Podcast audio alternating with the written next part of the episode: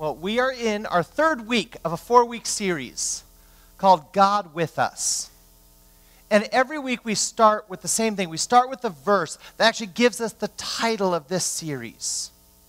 It's out of Matthew 1 23. The virgin will conceive and give birth to a son, and they will call him Emmanuel, which means, let's all say it together, which means God with us. We've been talking about how we experience God in different seasons of our life, different situations, different times. So we talked about how we, eh, how we experience God with us in the valley. And I shared with you the idea that we may enjoy God on the mountaintops, but we get to know Him intimately in the valleys. And then last week we talked about how we experience God with us in the wilderness as we're wandering. And, and we talked about how often in the wilderness God whispers. And why does God whisper? Because He's close. He's close to us in the wilderness. And I shared with you this idea that our deepest need becomes a gift when it drives you to depend on God. Well, this week I want to talk about another hard season of life. That's the storm. God with us in the storm. Where is God's presence in the middle of a storm?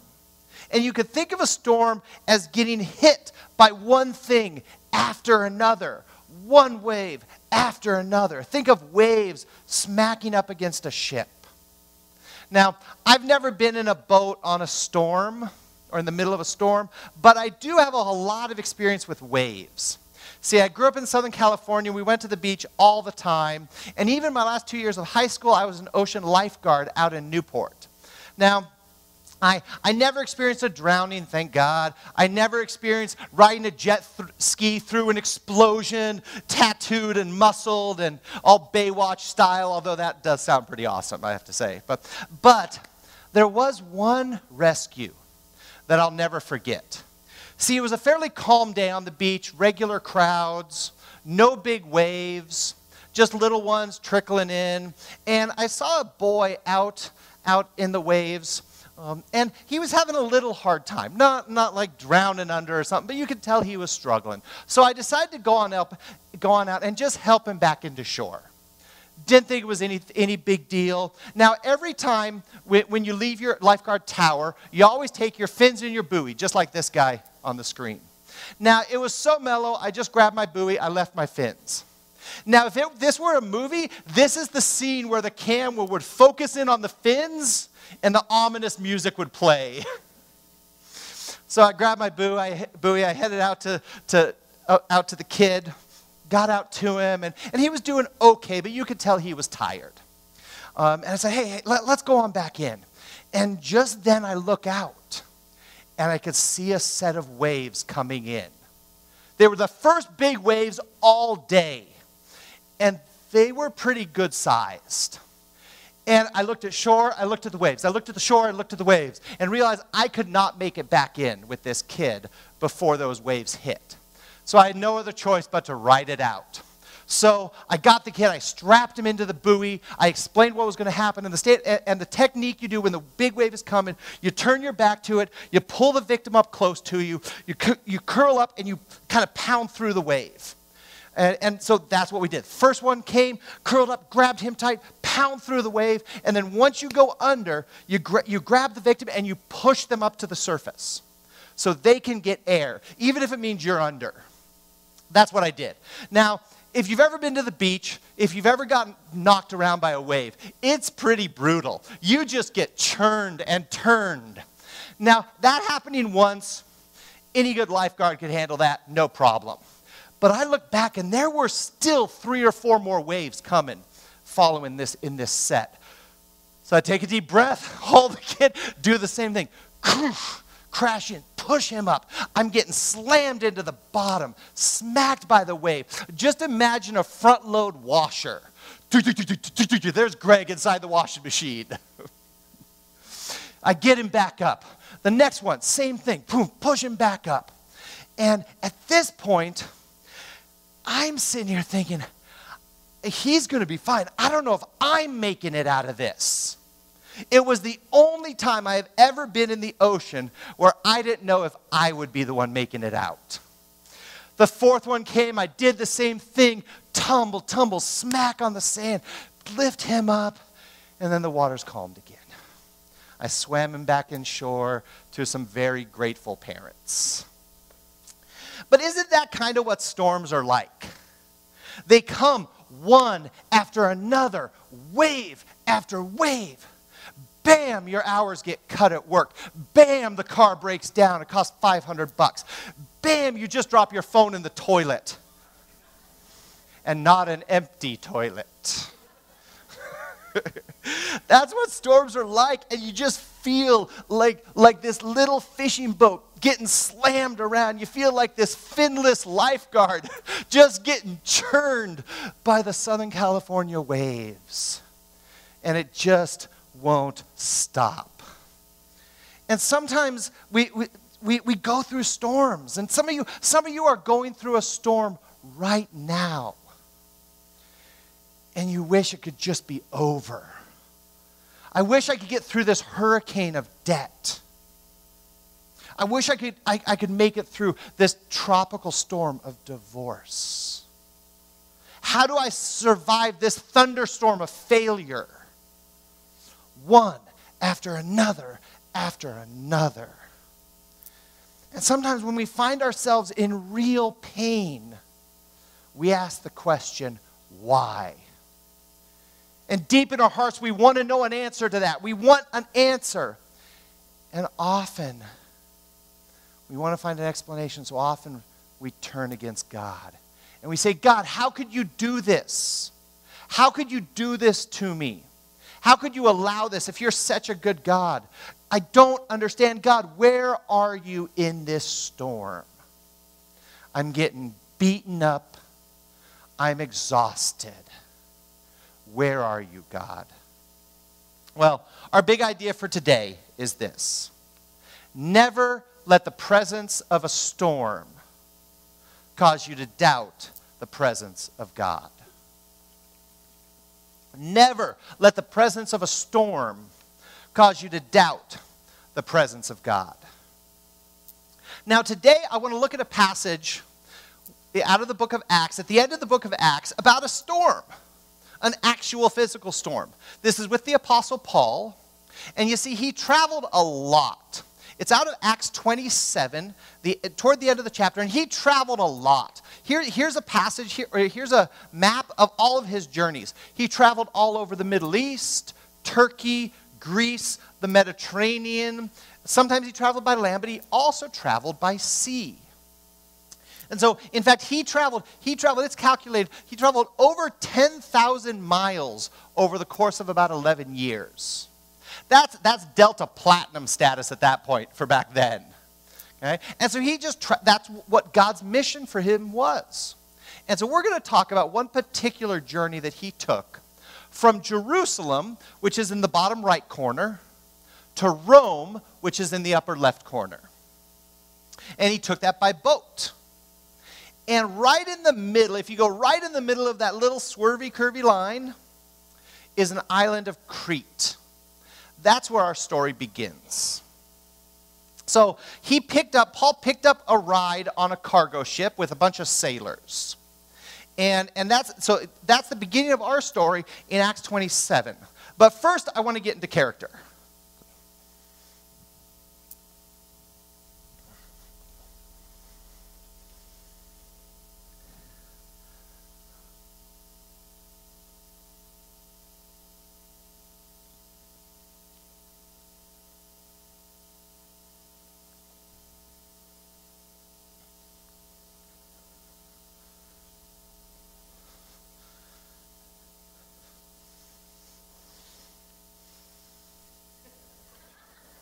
The sea was angry that day.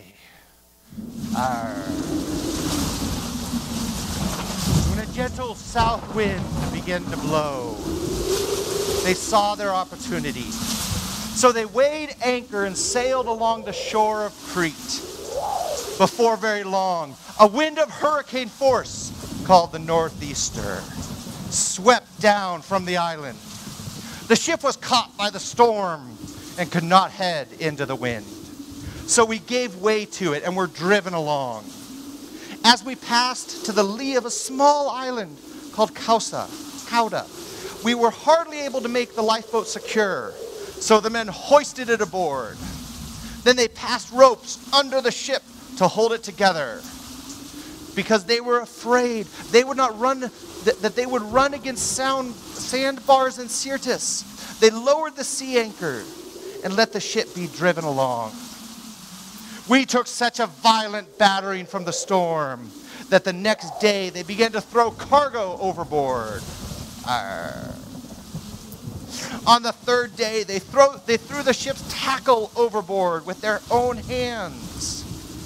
When neither the sun nor the stars appeared for many days, and the storm continued raging, we finally gave up all hope of being saved. Okay, enough of that silliness. Arr, I think I'd make a pretty good sea captain. There we go. Thank you. Thank you. So, the storm continued raging.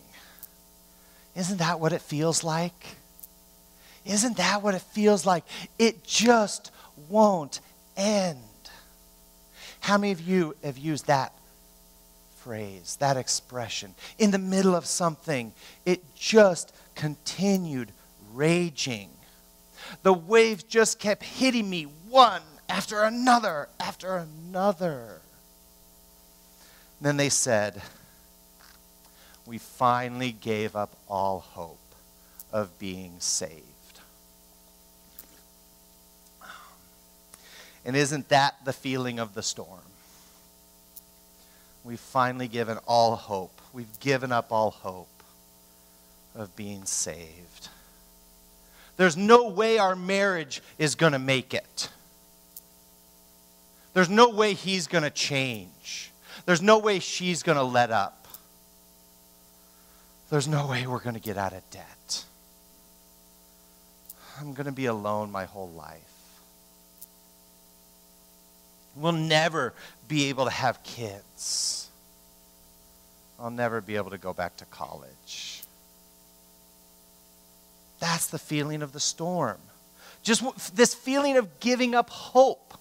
But remember, never let the presence of a storm cause you to doubt the presence of God. So then Paul stepped in at this point. After they had gone a long time without food, Paul stood up before them and said, Men, you should have taken my advice not to sail from Crete then you would not then you would have spared yourself this damage and loss. Don't you just want to punch Paul right now? Really? He was a spiritual giant, but he was still really human and pretty prideful at times. And he said the thing that so many of us say I told you so. I told you so. So, why were they in this storm? They chose to risk it. They're in this, this storm because it was their fault. You see, earlier in the chapter, you can see that they actually had some type of vote because it talks about the majority decided, even though the winds were picking up, even though people were saying, no, we shouldn't go, the majority decided and they went. And now they're in the storm. They made a bad decision and now they are paying for it. It was their fault. And sometimes we're in the middle of a storm because it's our own fault.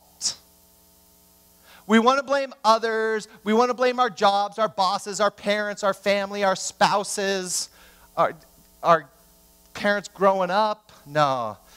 But when it comes down to it, sometimes we are in a storm because it's our fault. You're in a storm because you spent money you didn't have. You're in a storm because you let your emotions get the best of you and you yelled to your parents. You said things to them you should not have said. Because you feel like that the cultural conflict, the cultural gap between you two are so great it just drives you nuts. and you explode. You're in a storm because you ignored your health and things have gotten worse. Now, on the other hand, there were some of the sailors there who did not want to do this. It was a majority vote, which means there was a minority group of sailors who were like, dude, this is not our fault. We did not want to go. you made this decision. Idiots. Okay? It was not their fault. And sometimes we're in the middle of storms that are not our fault. Your family gossips and is backbiting and yells and criticizes, and you're stuck in the middle of it, just trying to survive. Or your company downsizes and you lose hours, or you lose your job. You trusted someone, you believed their words, and they betrayed you, they stabbed you in the back. Sometimes the storms aren't our fault. But regardless of whether the storm is our fault or it's not, we still have to figure out how to make it through. We still have to get through. Remember, never let the presence of a storm cause you to doubt the presence of God. So let's see what Paul says next. But now I urge you to keep up your courage, because not one of you will be lost. Only the ship will be destroyed. Meanwhile, the captain's like, okay, that is not good news to me. I'm all for living, but my ship, come on. Okay? But he says, he says, he has, says, keep up your courage. Not one of you will be lost. And some of you are here today because God wants you to hear that. Keep up your courage. And that is the sole reason God brought you to church today. Keep up your courage. You will not be lost. And that's what he tells the crew. The ship may go down but the storm will not take you out. Paul continues. Last night, an angel of God to who an angel of the God to whom I belong and whom I serve stood beside me and said, "Do not be afraid, Paul. You must stand trial before Caesar, and God has graciously given you the lives of all who sail with you." Paul was in the middle of a storm but God's angel was standing right beside him. And when you recognize that God is with you in the middle of a storm, it changes everything. It changes how you think in the middle of the storm. It changes what you do in the middle of the storm. It changes how you react in the middle of the storm. It changes how you pray in the middle of the storm. It changes everything when you know that God is right beside you in the storm. And now, what's amazing about this verse is that the angel tells Paul that you're, you're not going to die because God's not done with you. God is going to have you face off to Caesar, the most powerful person in the Roman Empire. And it will begin a change that will change the, the city of Rome forever. God says, Paul, God I still have that in store for you. You're not going to die because I have more for you to do. I've got more battles for you to fight. See, God wasn't done with Paul, and He's not done with you either. You can't go down in the storm because God's not done with you. He has more for you to do. He is not finished with you. He has more people for you to love. He has more opportunities for you to serve, more ways that you can bring His hope and healing to your family, to your friends, to your world. If you're not dead, you're not done. And God has more in store for you. He will not let you go down in this storm because God's not done with you yet. He's strengthening you. He's humbling you. He's preparing you. He's building you up. He's maturing you. And one day, one day, He will use your storm to bless somebody else. See, God will use what you learn in your storm to help somebody else through theirs. God will use what you learn in your storm to help somebody else through theirs. So one day you'll say, I've been a, through a storm like that. We survived unfaithfulness in our marriage. You can survive it in yours. We cut up our credit cards. We started making smart decisions. We were praying over our finances. And we got out of debt. God can show you how to do it too. You can say, I used to be in bondage. I used to be trapped and addicted to drinking, to porn, to lying, to spending. But God, by His grace, freed me. That same Christ that set me free can set you free. Pingfo and I have seen it in our own life. I can't count the number of couples that we've sat with and talked about infertility and not being able to have kids and telling our story of, of our three, four year journey of that. And we've been able to bless and encourage kids, uh, other, other couples. And it's happened over and over again. In the middle of it, it was a storm I would not wish upon anybody.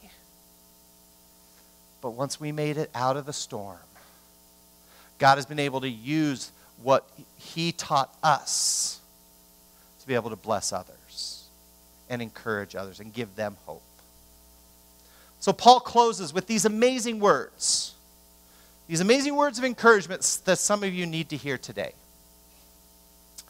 So keep up your courage, men, for I have faith in God that it will happen just as he told me. Keep up your courage, men. Keep up your courage, ladies. Keep up your courage. Why? I have faith in God. Some of you need to say that to yourself today, right now. I have faith in God. That's why I will not give up. That's why I will hold on. I have faith in God that what He says will happen. My faith is not in what I see, my faith is in what God says. My faith is not in what I see. My faith is in what God says. So when you're in the storm, you will not fear. When you're in the storm, you will not fear. Why? Because God is with you. Because he will never leave you, because he will never forsake you, because he is your strength, because he is your rock, because he is your comforter, because he is your salvation, because he is a friend that sticks closer than a brother.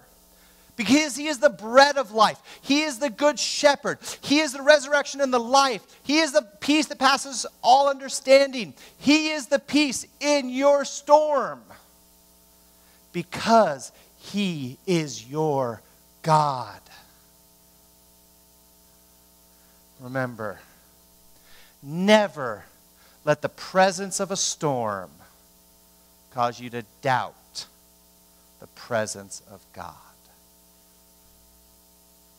Join me in prayer.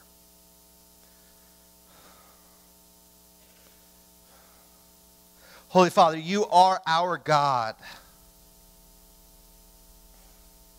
And because of that, we will not fear the storms. Lord, we will not fear the storms that come by our own hands, by our own fault, or by no fault of our own. Because you are with us. You are Emmanuel. You are with us. God, and I pray especially for every person here that is going through a storm. God, I pray that just like Paul, you send your angel to come alongside them, to stand beside them and say, Do not fear. You will not go down in this storm. God, you are the only one that we can turn to to trust. You are the only one who can pull us out. You are the only one who can restore us. God, you are the only one who can save us. Lord, I pray for, for those people today, Lord, who don't have a relationship with you, who don't know if you are there, who don't know if they believe in you. Make yourself as real as any of us to them today. Pull their hearts to you. Extend your hand to them. Pull them out of their storm into relationship with you. And let them say yes to you. Now, if that's you, you, you can leave your eyes closed. If that's you, if, if, if you want to say, I want to believe in Jesus today, I need him as my Savior. I need him as my rescuer in this storm. Make that decision today. Say, Jesus Christ, I believe in you. God, I believe you are my Savior. I believe you are my rescuer. And you say yes to Jesus, our Messiah, the one who came down as a baby, that we celebrate as Emmanuel, God with us. God, and, and thank you. You are with us. I thank you. We are humbled. We, we are amazed. We don't deserve it, but you love us. You love us so much that you didn't want us to die, to spend an eternity apart from you. Lord, to go through this life without you. You love us so much that you sent Jesus Christ to be Emmanuel, God with us. So thank you, thank you, thank you, thank you. And in that baby Jesus' name, Emmanuel's name, we pray. Amen.